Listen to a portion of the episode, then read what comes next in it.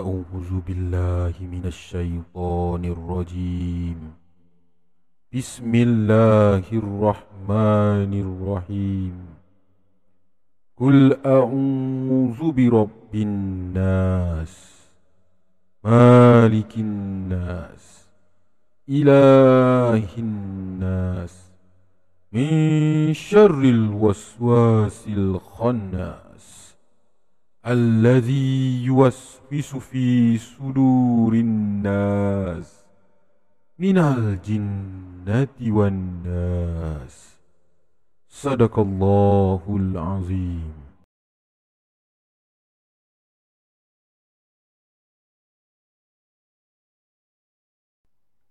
Selamat malam kepada semua para pendengar. Adakah anda sudah bersedia untuk mendengarkan kisah seram, Misteri dan mistik? Mari kita bersama Acap si tukang cerita. Pastikan anda tidak kesorangan kerana anda di dalam Remang 12. Serakah Hasad Bahagian yang kedua. Sedang ayah Arman termenung seorang diri di lobi hospital. Bahunya ditepuk seseorang dari belakang. Assalamualaikum Amin. Eh. Waalaikumsalam. Ya Allah. Razif. Hai, terkejut aku. Bila sampai? Meh duduk dulu Razif. Rakan perniagaan ketika Encik Amin mula-mula menubuhkan perniagaan. Namun, selepas beberapa bulan menjalankan perniagaan bersama, Razif mengambil keputusan untuk menjalankan perniagaannya sendiri. Baru je. Kau okey ke tak ni? Uh, aku okey. Cuma aku risaukanlah keadaan isteri dengan anak-anak aku.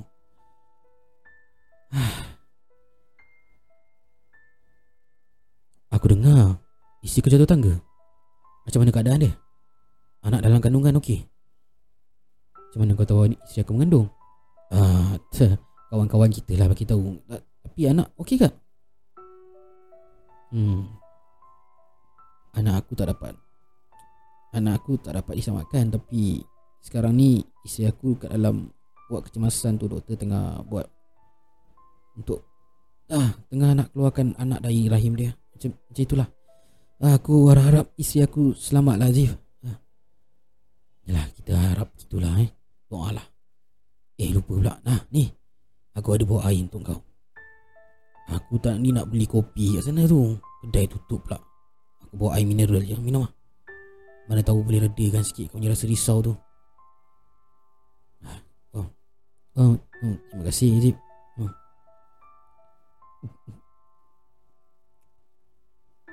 Baru saja Encik Amin ingin meneguk air.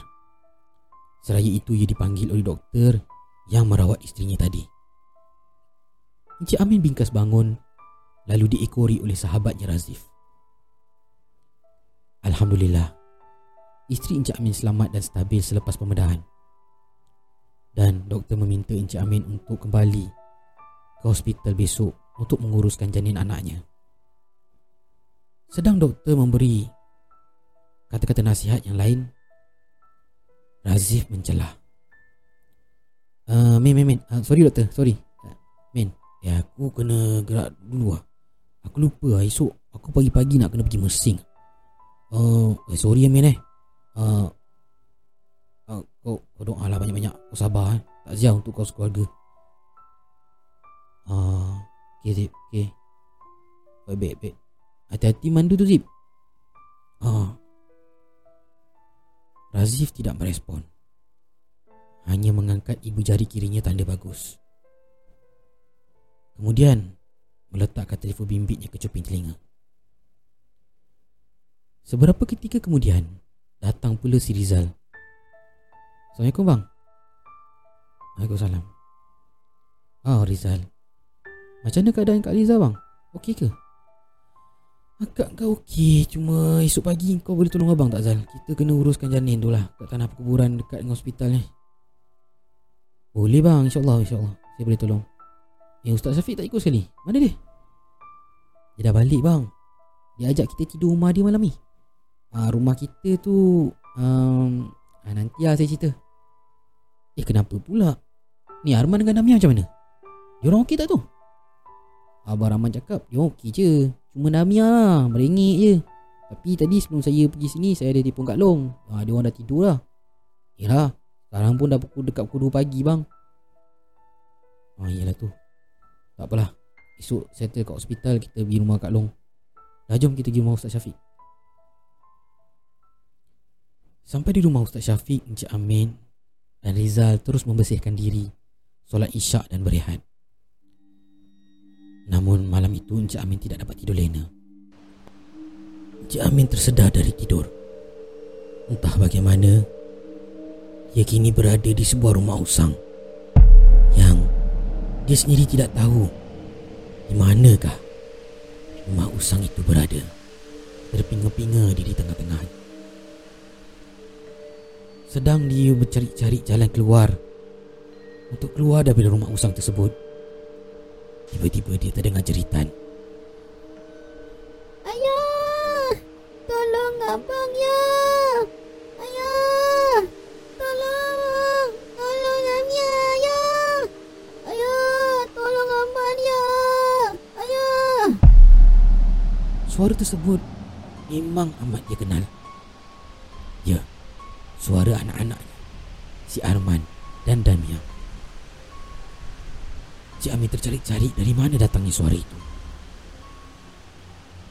Puas dia berdiri ke kanan. Ditempuhnya punak dan duri di dalam rumah usang tersebut. Akhirnya, kita jumpa punci suara itu dalam sebuah bilik.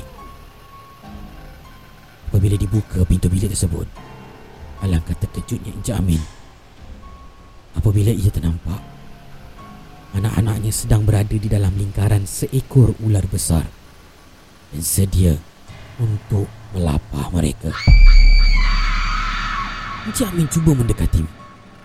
Namun, api-api marak sentiasa akan muncul di hadapannya tak kala kakinya melangkah. Arman! Damia! Sekejap, sekejap, sekejap. Jangan pergi mana-mana. Ayah datang tolong. Tolong! Tolong, tolong, tolong anak aku. Tolong, Arman, Arman, Damia, tolong. Tolong, tolong, tolong anak aku. Tolong, tolong. Bang? Bang? Bang Amin?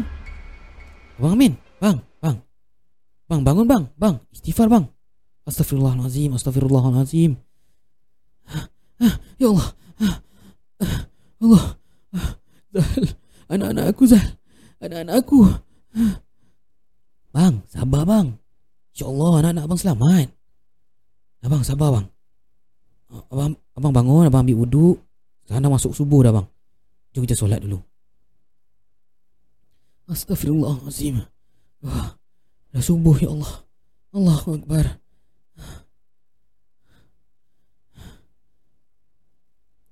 Cik bingkas bangun. Mengambil wuduk dan menunaikan solat subuh berjemaah bersama Rizal dan juga Ustaz Syafiq. Usai solat, uh, Ustaz Syafiq, boleh saya pinjam telefon? Eh, silakan Cik Amin, silakan, silakan. Hello? Hello, Assalamualaikum Kak Long. Waalaikumsalam. Ah, Amin. Amin kat mana ni?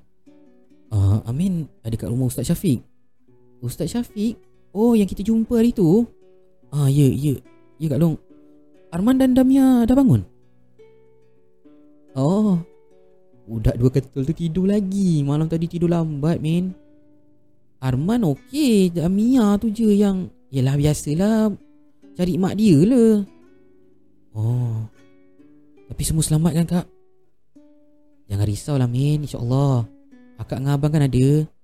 Dalam kau jangan risau. Kau pergi uruskan apa yang patut tu dulu ya? Ah, Nanti kita jumpa. Terima kasih Kak Long. Ha. Encik Amin menarik nafas lega. Mengucap syukur pada Yang Esa anak-anaknya selamat di bawah jagaan Kak Longnya. Setelah itu, dia bersiap untuk ke hospital. Setelah bersiap, Ustaz Syafiq mempelawa Rizal dan juga Encik Amin untuk bersarapan.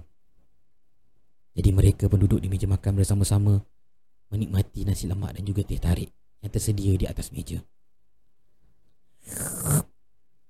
Oh, sedapnya teh tarik ni. Buat sendiri ke ni Ustaz Syafiq? Mestilah saya buat sendiri. Siapa lagi yang ada kat rumah ni melainkan saya. Saya kan belum kahwin lagi. Awak ni. Eh, jemputlah makan nasi lemak tu. Tak dijamah tu. Oh. oh, ni macam kenal nasi lemak ni. Nasi lemak Mak Isa tu saya beli. Cik Amin, jemputlah makan. Ah, ya, ya. Terima kasih Ustaz Syafiq. Terima kasih sangat-sangat.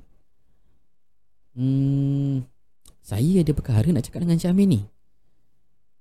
Apa dia tu Ustaz? Saya rasa hmm, rumah Cik Amin tu macam ada something wrong lah. Jadi uh, tak apalah. Nanti lepas kita settle dekat urusan dekat hospital kita pergi ke rumah. Kita terus pergi ke rumah uh, Cik Amin eh. Something wrong yang macam mana tu Ustaz? Rizal? Tak cakap apa-apa dengan abang? Rizal hanya mengangguk lemah dan hanya memandang ke arah Ustaz Syafiq. Hai, eh, bang jangan marah Rizal tu. Uh, uh, Cik Amin, janganlah marah Rizal uh, macam ini. Saya pun tak tahu nak cerita macam mana. Uh, nantilah, nanti lepas kita settlekan urusan dekat hospital, kita pergi rumah Cik Amin. Okey? Ha, ni lagi satu, kita kejap lagi kita pergi sekali lah naik kereta saya. Ha, dalam keadaan macam ini, Cik Amin, Rizal nak bawa kereta malam tadi pun dah penat. Bahaya, biar saya yang mandu. Tak apa, saya dah ambil cuti dah. Ha. Okey. Terima kasih Ustaz. Selesai urusan di hospital dan proses perkemumian, Encik Amin berjumpa dengan anak-anaknya. Dipeluk erat Arman dan Damia. Menangis mereka bertiga. Jelas kelihatan raut wajah mereka bertiga masih ada perasaan ketakutan menyelubungi diri mereka bertiga.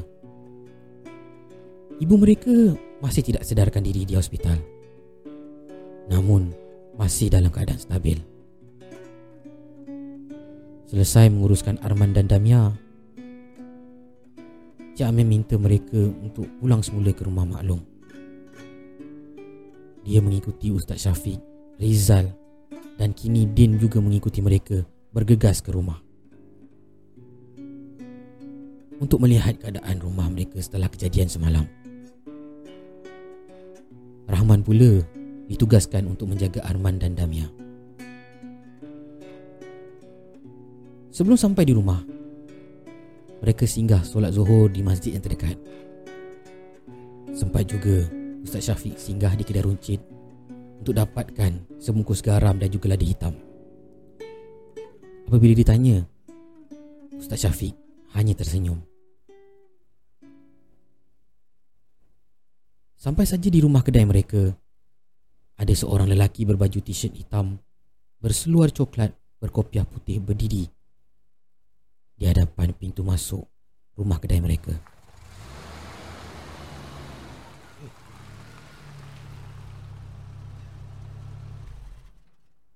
Ustaz Syafiq keluar daripada kenderaan diikuti dengan yang lain-lain. Assalamualaikum Ustaz Azhar. Waalaikumsalam Syafiq. Allahu Akbar. Lama tak jumpa kau ni. Itulah, lama sangat kita tak jumpa kan.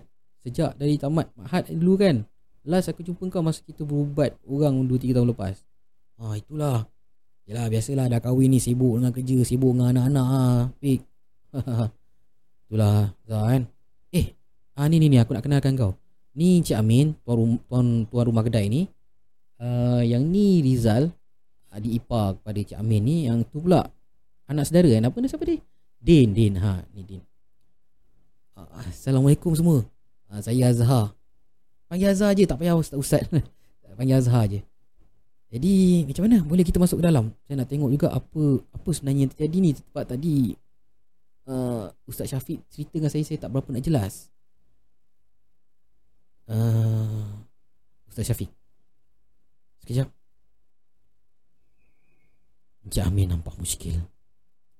Lalu bertanyakan persoalan kepada Ustaz Syafiq. Ustaz Syafiq Azhar ni siapa pula? Oh Azhar. Azhar ni Senior saya masa dekat Ma'had dulu ah, Dia ada kelebihan untuk bantu orang yang terkena sihir InsyaAllah Niat kami kelas nak bantu Cik Amin ni InsyaAllah Cik Amin, Cik Amin jangan Jangan jangan risau. Sihir? Sihir apa ni? Apa yang Ustaz Syafiq merepek ni?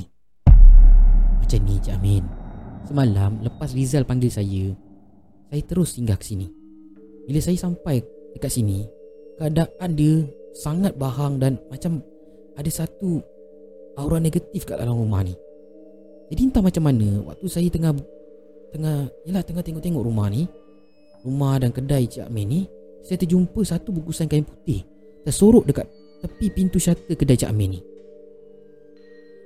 Jadi saya Tak berapa arif tentang perkara-perkara macam ni. Saya panggil lah Ustaz Azhar. Bila Ustaz Azhar sampai Kami buka kain putih tu Dan kami sangat terkejut.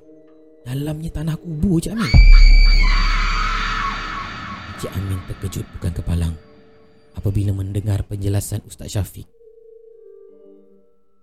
Rizal mengeluarkan kunci Untuk membuka pintu shutter kedai mereka Baru sahaja separuh pintu itu dibuka Terdapat bau yang kurang menyenangkan keluar daripada kedai hmm.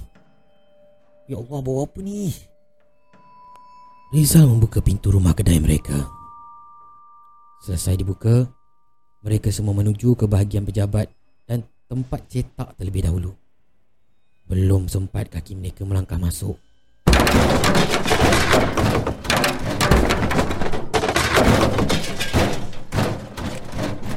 Semua yang ada di situ berpandangan sesama sendiri. Ustaz Azhar menggilingkan kepala. Kelihatan Encik Amin mulai pucat. Terbatuk-batuk dia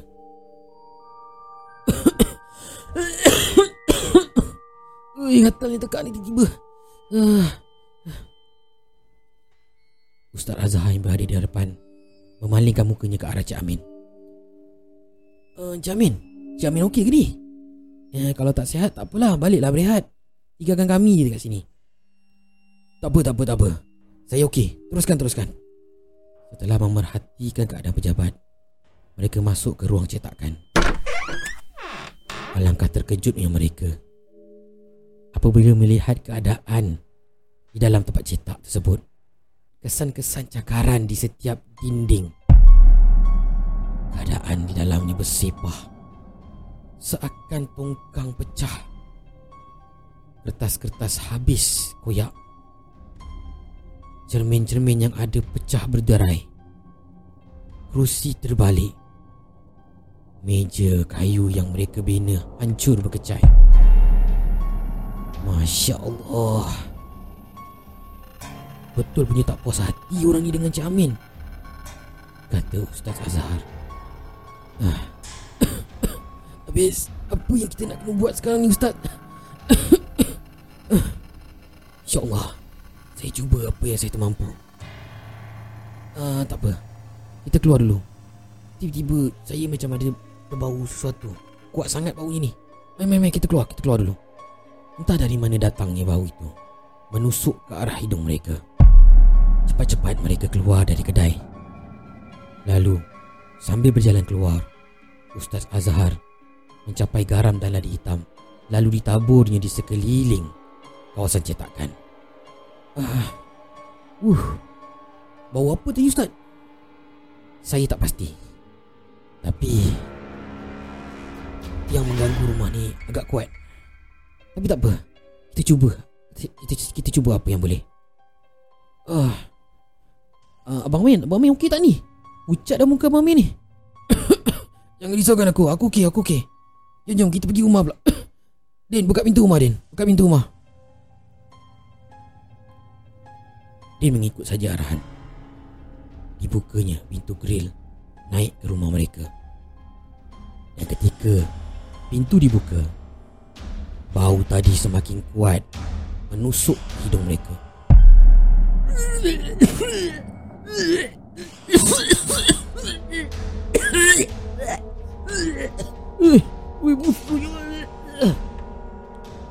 Rizal? Din? Okey tak ni?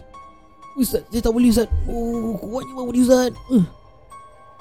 Tak apalah macam ni uh, uh, Ya saya, Ustaz Azhar dengan Cik Amin je naik ke atas Oh, tu orang tunggu kat sini eh uh, Rizal Din.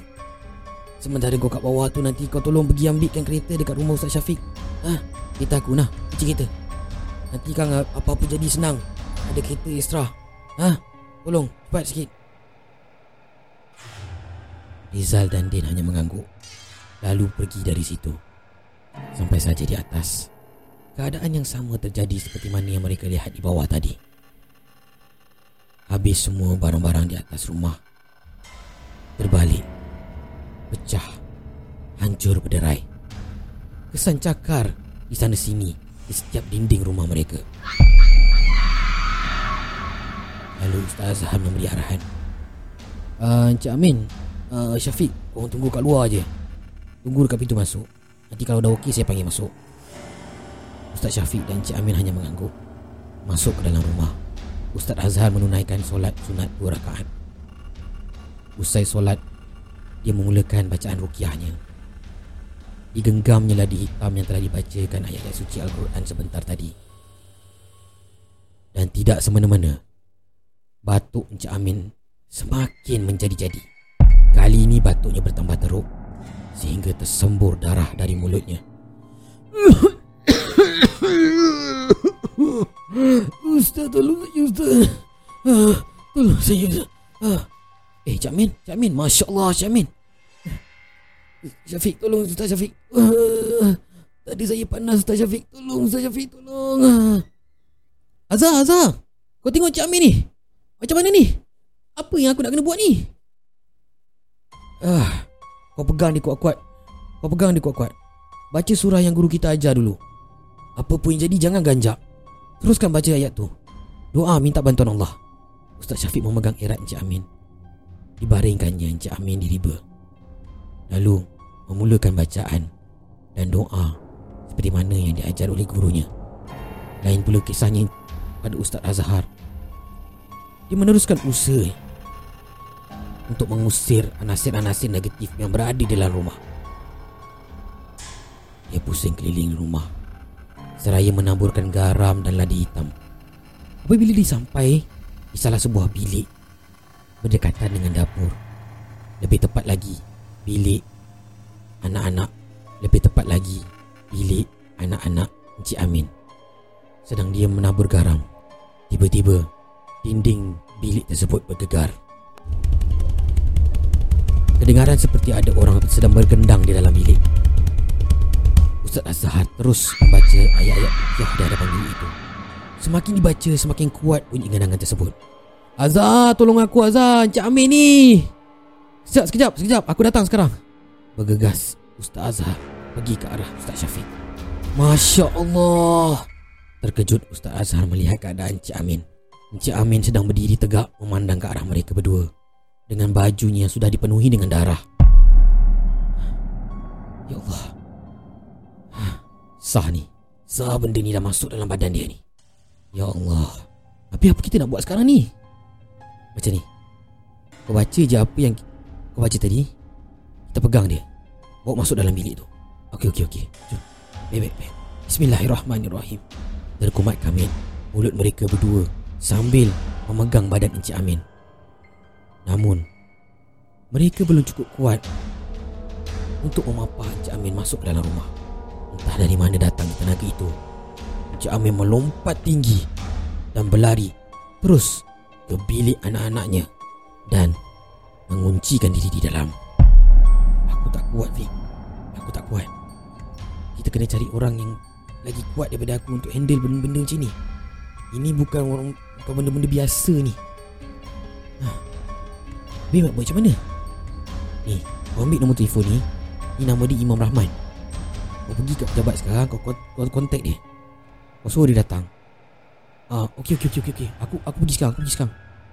Beberapa ketika sosok tubuh seorang tua lingkungan 60-an yang dikenali sebagai Imam Rahman tiba di rumah Encik Amin.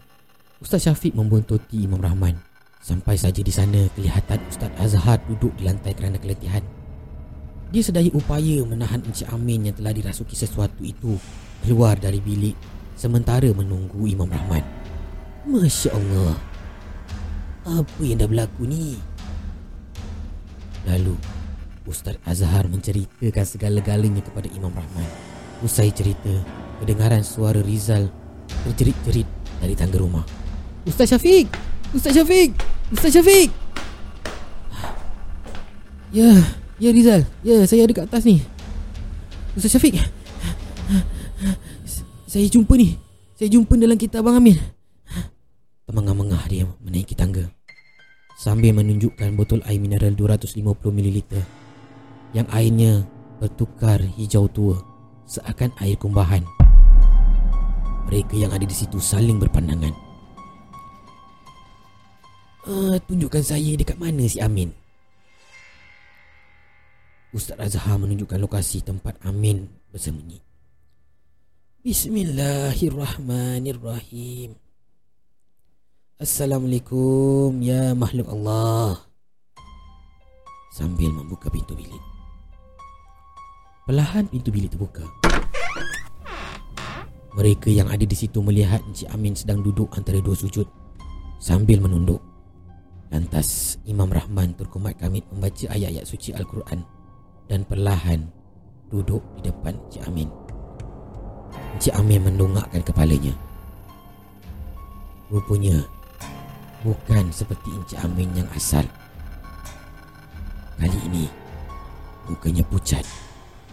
Mata dan pipinya merah. Dan dahinya dipenuhi dengan darah. Pergi. Jangan ganggu aku. Aku nak bunuh dia. Aku benci dia. Pergi kau orang tua. Pergi. Bismillahirrahmanirrahim. Hai makhluk Allah. Kenapa kau benci dia? Apa salah dia? Dia ni menyusahkan aku lah. Dia memang menyusahkan aku. Aku tak boleh hidup senang kalau dia ada. Aku nak dia mati. Ah. Masya Allah. Kau tak percaya kepada rezeki Allah? Kau tak percaya yang Allah tu maha besar dan maha kaya, wahai makhluk Allah?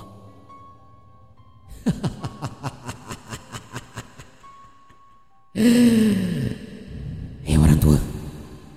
Aku tak peduli semua tu. Aku nak dia mati. Pergi. Pergi kau orang tua.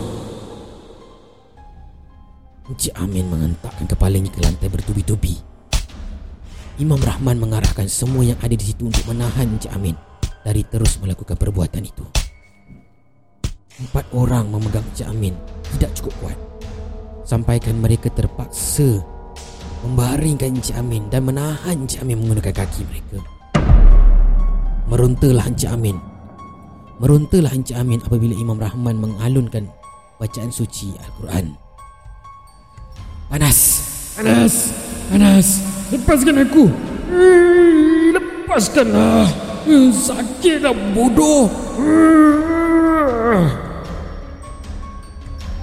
Kalau tak nak sakit. Kau keluar sekarang. Pulang semula ke tempat kau. Aku dah janji nak bunuh dia. Tak nak. Korang pergi. Korang yang bodoh. Korang pergi. Sakit oh. Aku dah janji dengan tuan aku. Aku nak bunuh dia lah Eh orang tua. Pergilah orang tua. Baiklah. Kalau kau masih berdegil Kau rasakan ini. A'udzubillah minasyaitanirrajim Bismillahirrahmanirrahim. Imam Rahman dengan tenang Merenjiskan air dari botol yang dibawanya. Beberapa renjisan yenjis Sedikit ke muka Encik Amin Sedikit di badannya Lalu diulangnya beberapa kali Sakitlah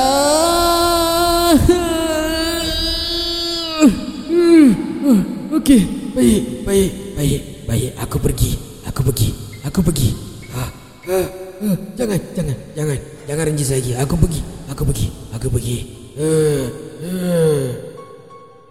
Ha. Kalau macam ni dari tadi kan senang Kau nak keluar dari mana?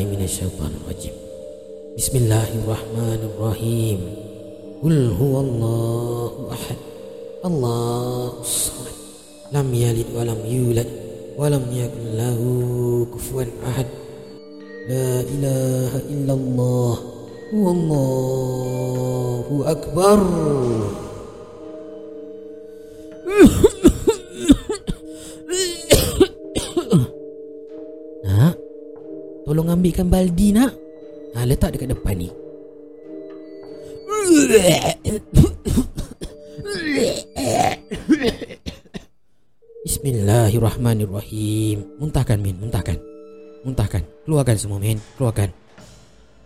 Imam Rahman menepuk belakang badan Encik Amin. Menyembur darah dari mulut Encik Amin ke baldi Encik Amin muntah darah. Selain dari darah Pisau cukur Kaca Dan disertai dengan cecair berwarna hijau. Baunya sungguh busuk. Alhamdulillah. Satu lagi dah selesai. Ha? ada satu lagi yang kat luar tu.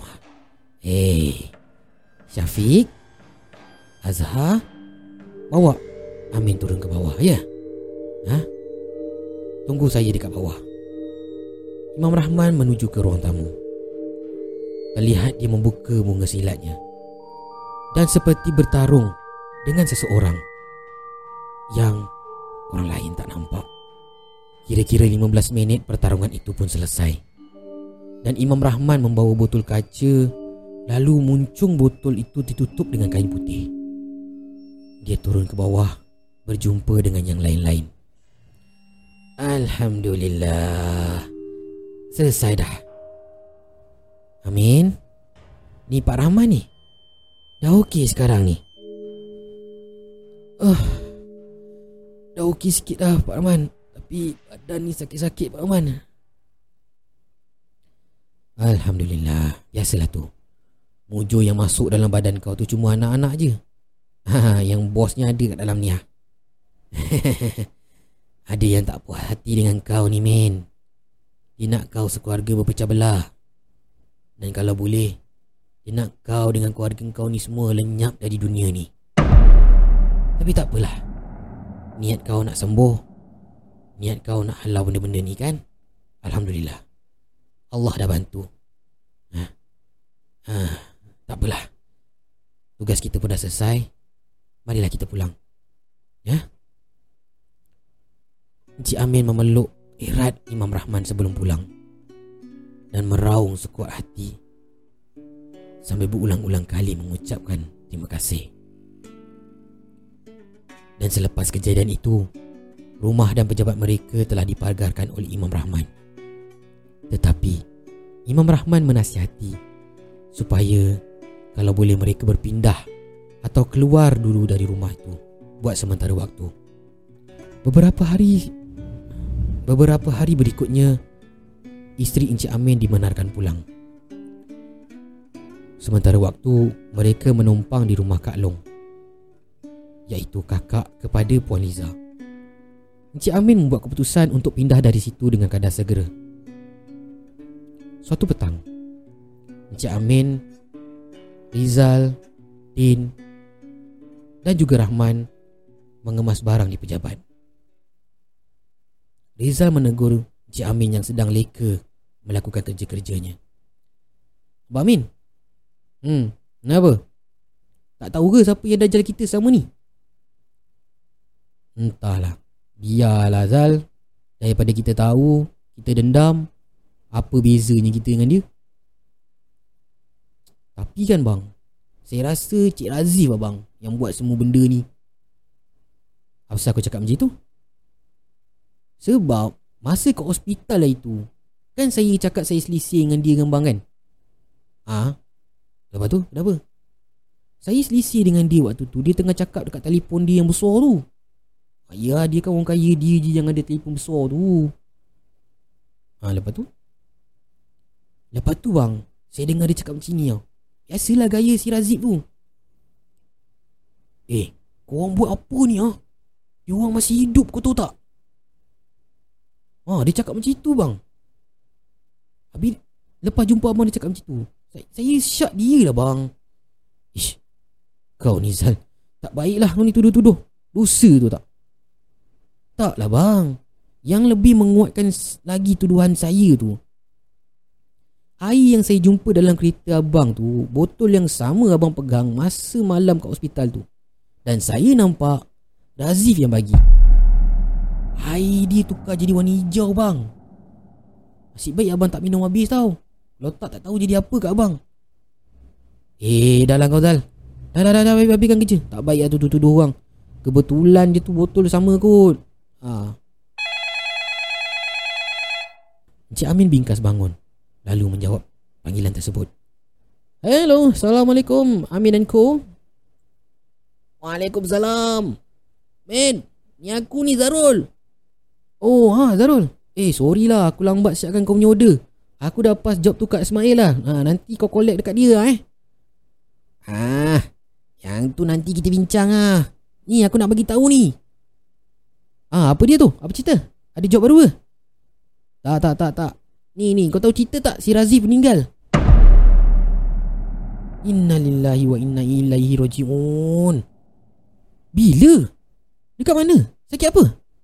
Lah kau tak tahu ke?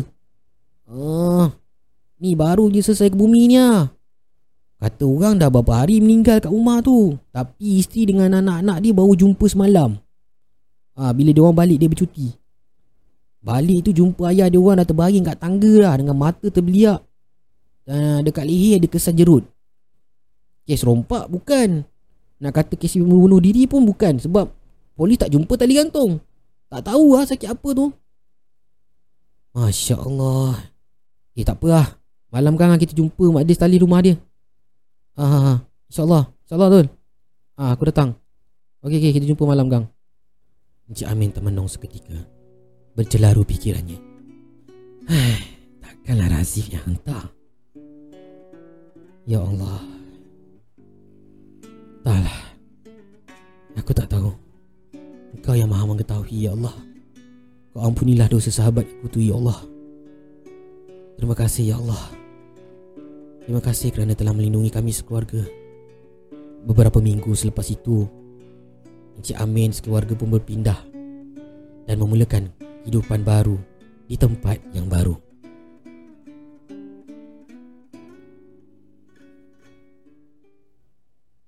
rumah Razif. Ah, Malam ni jumpa Lina. Yang sensor ni Bini tak ada, anak-anak tak ada. Akulah raja rumah ni. Ay, amin, amin. Mampuslah kau, men, men Dulu aku suruh kau ikut aku. Ikut apa yang aku buat, kau tak nak. Ha, Rasakan kau. Nazif Siapa pula panggil kat bawah ni Razif Ya, ya, ya, ya, kejap, kejap, turun, turun, turun Razif menuruni tangga